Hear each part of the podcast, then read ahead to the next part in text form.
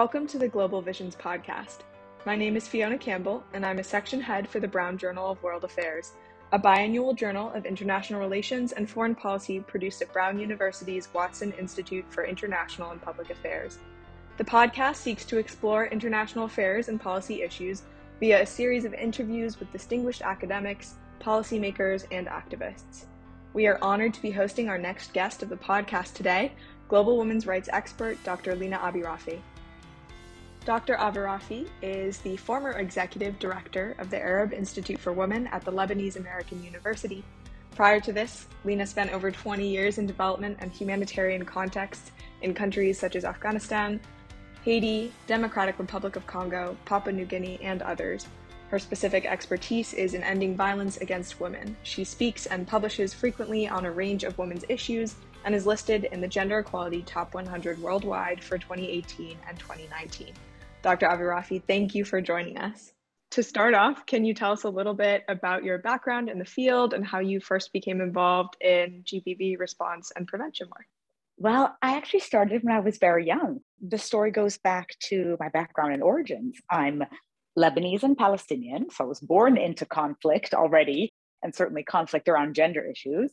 I was raised between Saudi Arabia and the US, so already complicated enough and it all crystallized for me in a class that I took in high school, actually, when I moved to the States. I was 14. I took a class called Comparative Women's History. And there we didn't actually learn about women's history, but we learned about the history of violence against women. And that brought it all home for me. And I really started to understand what was going on everywhere around the world for women and girls in every country, in every time, in every context, every religion, and that absolutely no one was immune to it.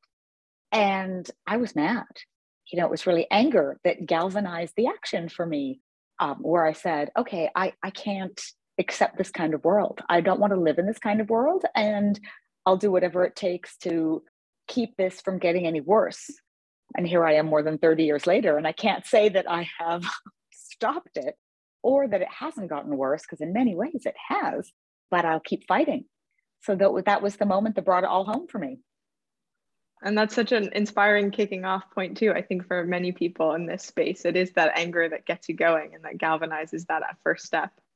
Absolutely. And you never know, you know, in what context. I mean, it happened for me in a high school class, but there's bound to be something, you know, I keep saying there is that like, that one thing that you you hear you learn or you come to understand that you cannot accept there is always the one thing that that pushes you beyond everything else where you say okay hang on that's too much now.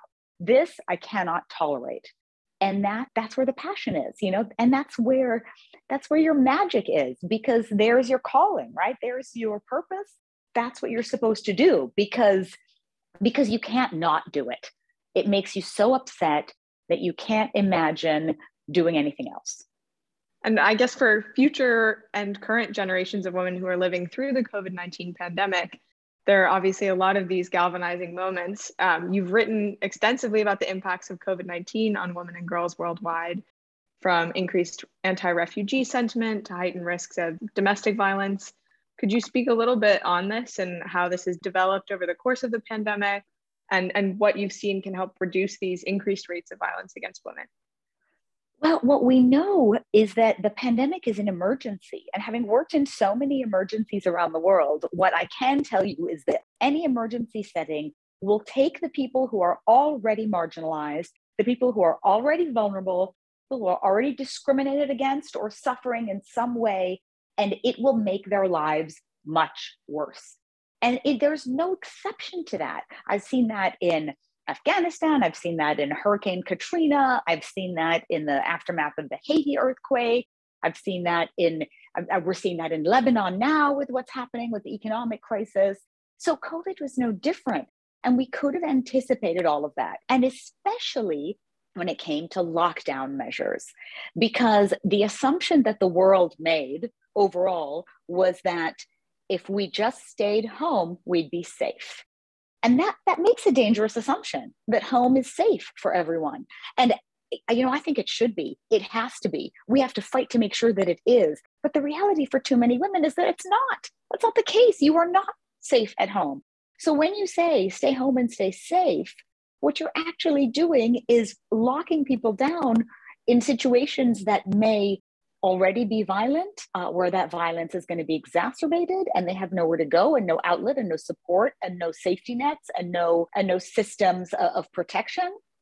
And you're going to create new forms of violence because in every single time of insecurity, conflict, or crisis, it seems that intimate partner violence increases because that is how people tend to to understand and rationalize these tragedies. Now, I will never I will never understand why that is the case, but that seems to be a global response. And you see it everywhere so consistently that it is almost the ugliest byproduct of human nature. Certainly one that I can't accept, but one that happens far too often, more, uh, uh more often than just a coincidence, you know? And so when things started to escalate with the pandemic, and people were trapped at home women are trapped at home. Cases were increasing and you couldn't go anywhere and you couldn't call anyone. You had no privacy. You couldn't get out couldn't go. Things were closing down. Resources that were dedicated to women's spaces and services and hotlines and shelters were being diverted to the covid response. I mean nobody really knew what to do. And it was only until a few months into the response that we started hearing a different kind of language to say well if home isn't safe for you it's not your fault and you know here's what you can do but it was all it was too little too late. As always is with every single response i've been in it is like no one listens to them at the beginning and they realize after the fact that they should have done so from the first. So we constantly lose out on understanding women's lived experiences in these kinds of emergencies. And in doing so we make life for them so much worse and interesting that you mentioned this kind of global iteration of violence something that there's no country in the world where this doesn't exist. And obviously you've you've worked in so many different contexts. So what sort of differences have you noticed in approaches to gender equality not just during the pandemic but previously and and what you see and varying from country to country? And then also what what can we learn from those sort of varied approaches and different understandings? Well you know what i've what i've learned overall is first of all no country has dealt with it fully in the way that they should, not one single country. No country wants to face it. You know, no one wants to look at these ugly truths. It is much easier, especially in so-called developed countries, to other the violence and say, "Oh, that doesn't happen here, and that doesn't happen to us, and that's only other women over there, or Afghanistan, or or Mali, or wherever." But that, that's not our people. No, no, not here, not not us, not now. And that's not true. So there is a dangerous level of ignorance in the so-called developed countries that they are immune or they are they are above that or they are past it. And that is not the case. What I do see is that you have to meet people where they are in countries. You know, there, there are different countries that have different levels of understanding and engagement and, and movements and commitment and laws and services and conversations about it. And some are doing better. Some are doing better, clearly. Um, and other countries are just not prepared to deal with it. And they have a lot of other obstacles. Conflict and poverty certainly present obstacles, patriarchal attitudes and discriminatory beliefs, so called culture, even though I don't like to use that as a, as a blanket statement, religion, where it is interpreted against women, you know, all sorts of excuses that people use for the continuation of violence and and to cover it up so, how to meet those people in their own sociocultural context, right? I know that when I worked in Afghanistan, Afghan women were very receptive to conversations about their rights as long as they understood them within the context of the religion, which was Islam. And, you know, I say to people, whatever ways, whatever framework makes sense to you, there will be entry points there. You can always find it. You can always find local interpretations. You can always find local feminist movements. You can always find local activists who are fighting that fight. And it is in the end not for us, the people who are the the imported uh, expertise in abstraction, right? I mean, we are people like people like myself who live everywhere and nowhere, work in so many different countries, and we're from none of them. We are useful to an extent, but unless we are listening to and learning from the local leadership, meaning women who are already on the ground doing the work, then we're not doing it right. Because our job is to actually take a back seat to provide the tools and resources to fuel and to amplify the Indigenous feminist movements that are already there. And if we do not see them there, it is because we are not looking, not because they don't exist.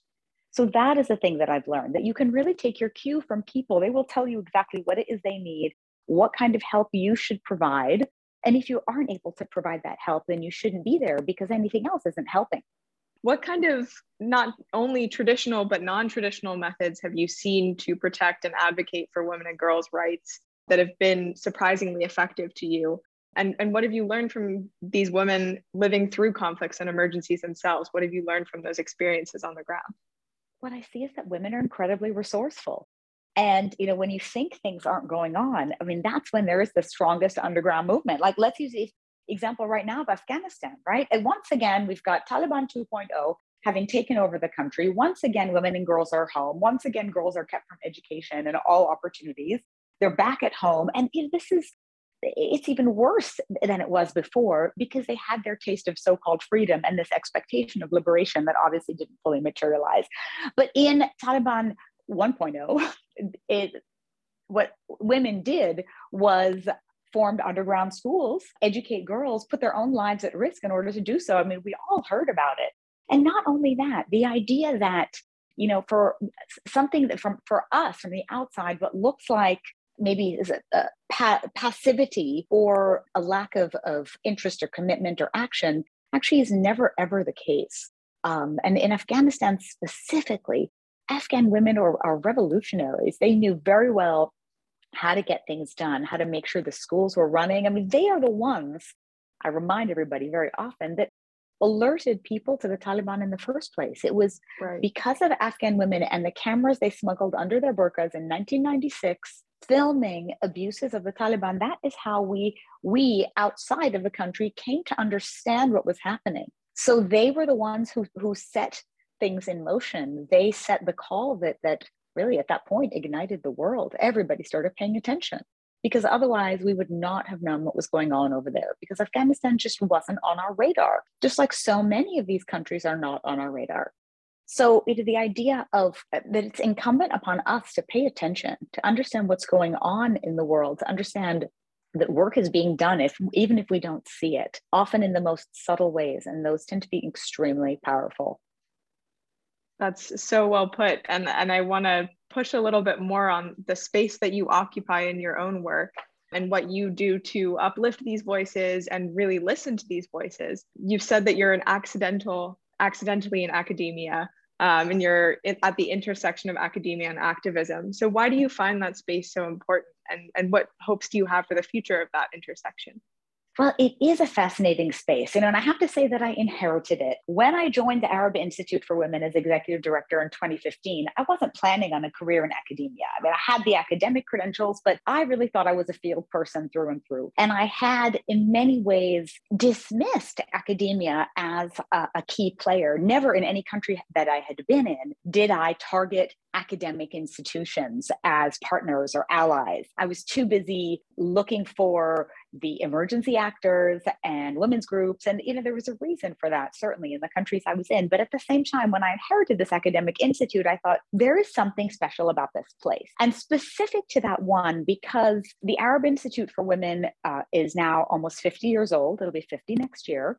It was the first of its kind in the region, one of the first in the world, a real pioneer in terms of women's rights. And because it was born in the context of conflict, uh, because there has continuous, continuously been conflict in Lebanon and the region, the Institute could never afford to be fully academic. Otherwise, it would just, it would be useless. It would be elitist. It would be ivory tower. It would be naive. None of those things applied. So it was born in a time of chaos. And so it had to respond Fortunately, the very first director made the decision to respond to all of that by creating research and academic programs and, and educational offerings that would reflect the lived reality of women and girls at that time. So it was it was never researched for the sake of research or as a hollow academic exercise, but something that would positively positively contribute to social change and policy change in the region. Otherwise, there was no point. And so I continued in that vein and really brought it into its feminist purpose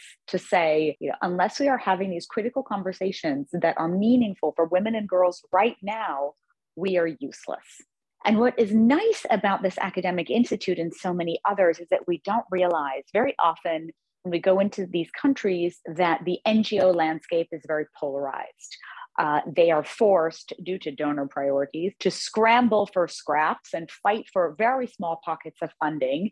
Um, and so we pit them against each other, inadvertently undermining the movements and the causes that these organizations support because we throw around very little money and expect everybody to fight to get it. And so you're not building a, a, setup where there is collaboration, where there is a, a social network of GBV actors or, you know, those who support political participation or refugee causes or what you're, you're actually fragmenting an already very polarized landscape.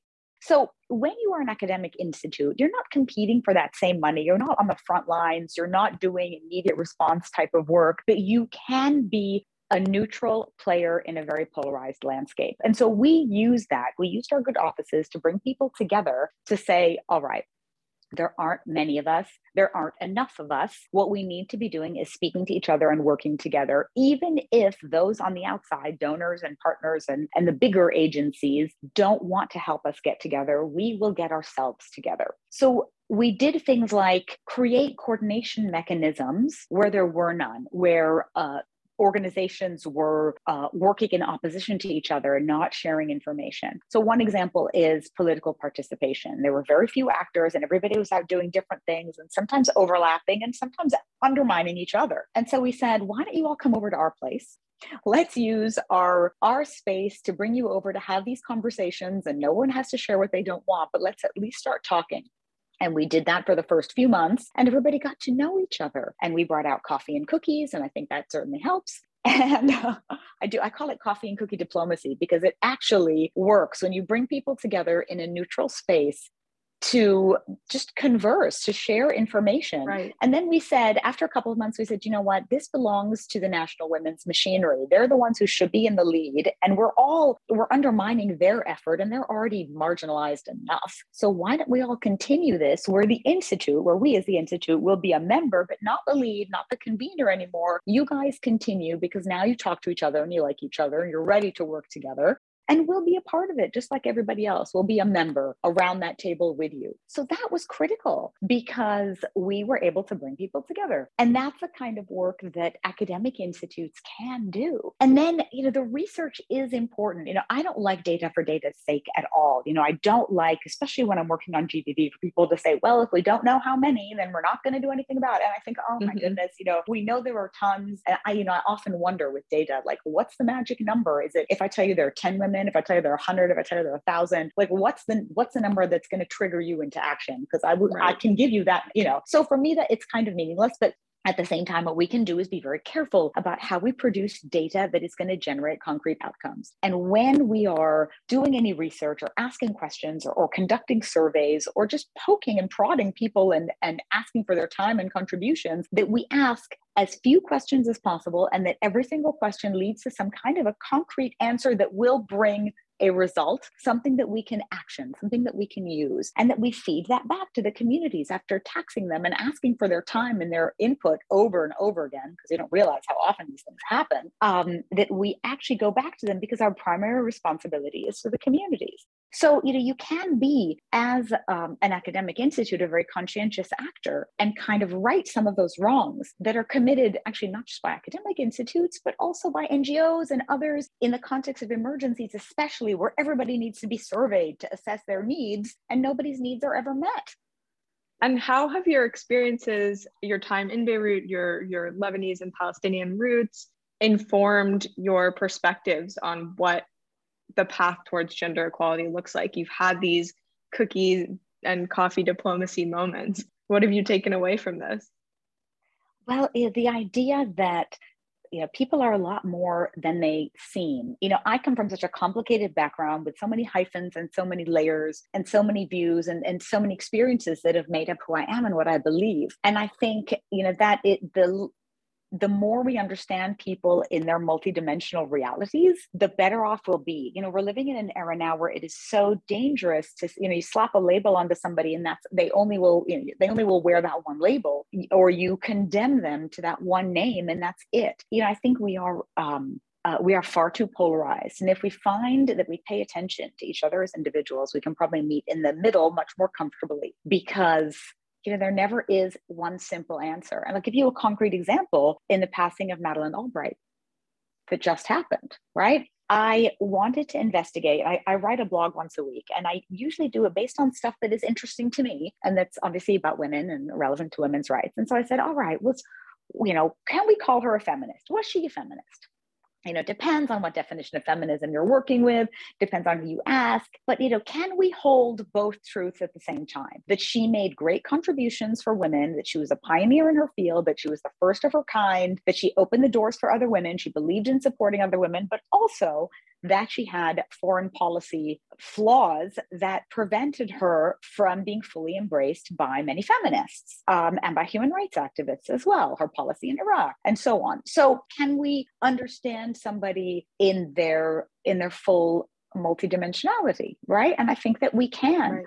And I don't, you know, for me, it wasn't to say, well, uh, you know, I've taken a quick look at her life because I mean, who are we to really assess somebody's life, right? Mm-hmm. I said, I'm just going to look at the facts that I can find and throw them out there. And, you know, everybody is going to decide based on their own framework, right? In the end, like your feminism is going to be different from mine, and you're going to assess Madeleine Albright or whoever based on how you see the world and how you see your feminist contribution to it. But ultimately, you know, my argument would be this that the people who criticize the most and the most strongly and the most loudly are the ones who are actually doing very little. You know, so the people who are who claim to be more feminist than thou actually aren't really doing all that much about it. So, you know, the important thing is are you are you being as feminist as you can be in the space that you occupy and the time that you have? You know, I can safely answer yes to that and my track record shows that. I hope the other people who point and say, well, Madeleine Albright wasn't feminist enough, you know, well, did she use whatever she had, whatever she was given at the time that she had it, you know, in the period that she lived in the position that she occupied? She also occupied a very political position that required certain things of her. Um, and for her to make make choices where you know national interests trumped feminist interests in many ways. You know right or wrong that's a fact. Um, she was part of a government. So um, so you know those are questions to ask. Like are we able to look at people that way uh, and understand the depth that they bring? And maybe that way we'd be a bit more understanding of each other. It's it's all very interesting and there are so many different perspectives that we can look at this through. In the upcoming edition of the journal we will have a section titled gender and violent conflict but we're hoping to also dive a little bit into women in the realm of peacekeeping. According to the council on foreign relations between 1992 and 2019 women constituted on average 13% of negotiators a mere 6% of mediators and 6% of signatories in major peace processes around the world. It's been 22 years since the un security Council adopted oh. Resolution 1325 on women, peace, and security. Yes, which you've and written all about. little children, absolutely. right, yeah. Which affirms the crucial role of women in creating and sustaining sustaining peace.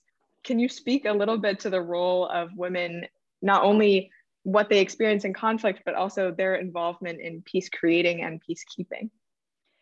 You know, I cannot believe that it has been 22 years since 1325, where we affirmed what should already be a no-brainer. Um, and then we reaffirmed mm-hmm. it and we've uh, super duper affirmed it. And we've gone and really made sure that we've affirmed it several times over in many security council resolutions. And i'm wondering why we haven't actually actioned it. You know i think there have been there's so many kind of disconnects in the so-called peace and security agenda where we just fail to to action. You know what is the what is the point of it if we weren't able to act you know in afghanistan or you know now with ukraine or you know in so many so many different situations that we find ourselves in globally? You know are we on the side of human rights and women's rights and, and justice and dignity and all of that stuff? I mean it really begs the question. Part of the challenge of the so-called wps agenda is that we reduced it to this acronym. And i've argued this point before that once you reduce something to an acronym, it is a, a, a, tick box. It becomes something that people tend to resist. It is uh, often talked about but very little understood and even less actioned. And you can measure it in terms of the money, right? Where, I mean, that's one way to look at it, right? But it tends to be a concrete way because every time you look at where the money is, like with GBV or WPS or whatever other acronym you want to throw around, you can see that the money's not there. The talk is there, plenty, all right, we do, we talk a good talk, but the money just isn't there. And we fail to recognize that women are actually out making peace and creating and sustaining peace at the micro level all the time. So, you know, I'm not going to go and argue that women are inherently more peaceful, although, you know, there are, there are many arguments that lend themselves to this. And I think there's some truth to that. Uh, but at the same time, there is so much going on beneath the surface at the community level uh, in ways that really matter. And at the end of the day, what I've seen in every single conflict I've worked in is that women aren't only the peacemakers. I mean, they have, they tend to have more to lose. They've got more at stake. They are also the social safety net they know who needs help, how to help them, how to reach them, what they need, all manner of support. And they do that um, organically in countries all, everywhere, all around the world. That's just the setup. And there's been research to prove all of that as well. So the fact that we don't have enough women peacemakers and peacekeepers and women at the peacekeeping table time and again, I mean, these are all UN driven structures where we don't even have a woman in senior leadership. I mean, how many years of the United Nations? You know, 75, 70 something, right? And we still don't have a female secretary general? Uh, is it because we can't find any that are qualified? I don't think so. I mean, I think we really need to look at the institutions that are pushing these agendas and make sure that they are representative of of the story that they're telling and the policy that they're pushing. I think there was a lot of criticism recently um, for a WFP delegation. Uh, I think it was for Ukraine that included zero women. I mean, none you know, and there's we see that happening all the time. And I think, wow, you know, I look at these images and hear these stories, and I think we're back in the 50s. Mm-hmm. And I'm shocked that we still need to say, what about women? Where are the women? Because they should just be there. And there should be no women peace and security agenda. There should be a peace and security agenda where women are present because they deserve to be, because they have a stake in it, not because it's a W or because it's an acronym or because we have to or because the UN said so, but because they are a part of the population and a critical part and probably a more effective part when it comes to these kinds of conversations. so, what is wrong with us? Is what I would say about that. that is a fantastic answer. And, and I hope that this next question will let you get at a little bit of what our listeners can do next. They listen to this, they're feeling inspired, they're getting angry. You mentioned in your TED talk, which I've watched a few times, admittedly, this phrase, start where you stand, the title of a poem, which you saw spray painted on a wall uh, in an emergency setting in Nepal. What meaning does that hold for you, and what can other people take away from that? Well, you know, it was so beautiful that moment that I saw it. It was like five o'clock in the morning in Kathmandu. It was the day that the second earthquake was going to happen. Of course, I didn't know that at the time. Everything seemed calm, although the country was still reeling from the, the first earthquake. And you know, seeing that really, I didn't know it was a poem. I didn't know where it had come from. It was just spray painted on a wall, and I stood in front of it and I thought, you know, that's exactly what I wish people understood. And because I get the question, I had gotten the question forever. Oh, you know, I want to do something. What can I do? But I don't want to do it the way you do it. And I said, look, I chose to do this all around the world for reasons that are my own, but there this happens everywhere. This problem exists everywhere, right in your own neighborhood and on your street, and maybe even in your own home. So if you wake up and look around you, you'll start to see that and you'll realize that the small gestures and the micro actions are the ones that are going to make a difference. And you can take charge, you've got agency, you can handle those, you can action those right in your own home right now literally where you stand because they are there all around you. And if you you have two choices. You can either do something about the things that you see in the spaces you occupy when you see them or you can shrug as we do globally, kind of a collective shrug and say, oh, well, it's too big, it's too messy, I don't know where to start, or I don't see it, or I didn't do it, so it's not my problem. You know, that tends to be the global response, right? A collective shrug. But if you actually understand that this is happening everywhere and it is happening to you, you know, I keep saying one in three, which I think underestimates the reality. This is all of us all the time. You know, and even the idea that we,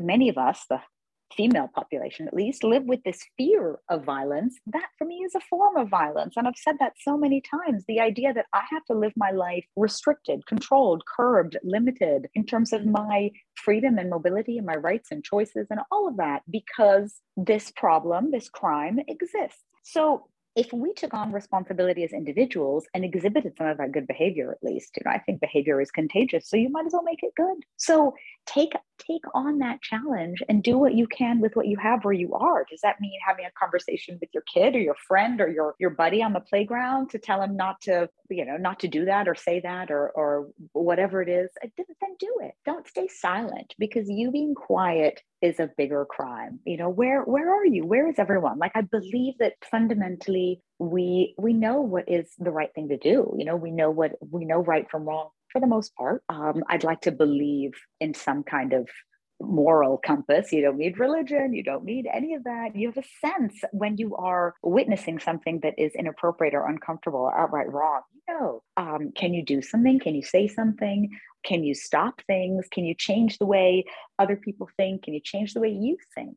Can you rewire yourself you absolutely can. And it is in the small ways. And those are the ones that are going to make all the difference because collectively, like I said, if we all took responsibility for our little spaces rather than looking out there or saying, well, oh, well, uh, then we might actually make a difference. But until we do that, until people see it as their collective responsibility, a collective problem with a collective solution, then we're not going to get anywhere. Small actions and big ones, just as much. Absolutely. I mean, and I've and it's taken me, you know, over three decades to come back to the states where I started to say, you know what, I don't need to actually be out there over there, you know, in country X to be able to be effective because it's right here and right now. And you know, and I live in New York, and it's all around me, and it's it's on the subway, and it's in my apartment building, and it's everywhere. So you know, there is um, there are places and spaces where we can be effective, uh, uh, right right next to us or right you know or within us. I mean how many of us hold these kinds of, of attitudes and beliefs and we don't even realize it? And how many times have we been in situations where we've said oh you know i really believe this to be true? But actually i was wrong. And now that i think differently about it you know I, i'd like other people to see that too. And i think that happens and that's possible. We're not just static beings you know we're multidimensional and we can evolve Mm-hmm. Sometimes it doesn't look like that, but I'd like to believe that. Otherwise, you know, if I didn't have any hope that we were going to make a dent, I would be, I'd be marinating in despair. I mean, I'm already mad enough. I could keep talking to you about this for hours, but I just want to ask before we have to finish up here today is there anything else you'd like to touch upon or you'd like to say in this conversation today? I, I love these conversations. I think they're so important. And I think every time I speak to someone or you speak to someone, you might speak to hundreds and thousands of people, who knows? But there might be one person in the audience who says, Oh, you know what?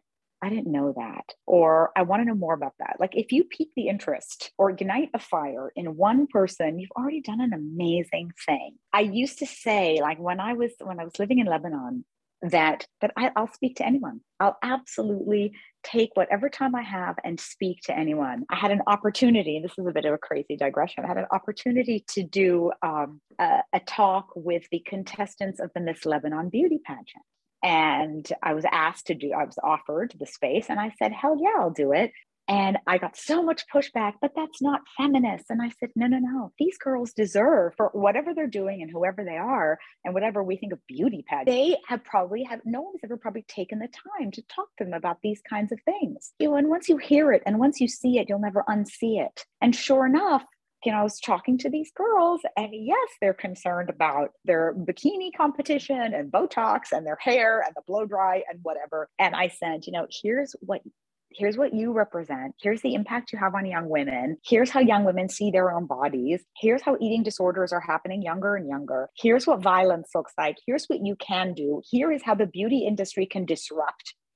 It was around the time that the beauty pageant from Peru uh, kind of caught global attention because the women went up to the microphone during their bathing suit segment or whatever it was to announce their name and their measurements. And instead of announcing body measurements, you probably heard the story, said, Well, my name is Maria, and my measurements are 87% of women in this country have experienced some form of violence. Bang. And the next one came up and said, My name is so and so, and women in this country are paid X amount for every man's dollar. Bang. And then, like, the next one, and they just like threw out these statistics that left the audience speechless. I mean, they used their beauty to disrupt. And I thought it was awesome. So anyway, here I am telling these women this story. And and um, and sure enough, 50 girls, and one of them came to me afterwards and said, you know, you've set off a bomb in my heart. And I I can't believe what I've heard. And no one ever told me this before. And I said, you know, it just it proves that everybody's worth your time you know mm-hmm. and you never know what is going to make a difference and to whom and how and what they're going to do with that information um, so that's what i would say that concludes this episode of the global visions podcast hosted by the brown journal of world affairs. Thank you for listening and thank you so much to dr AbiRafeh for the opportunity to speak with you today. We'll see you next time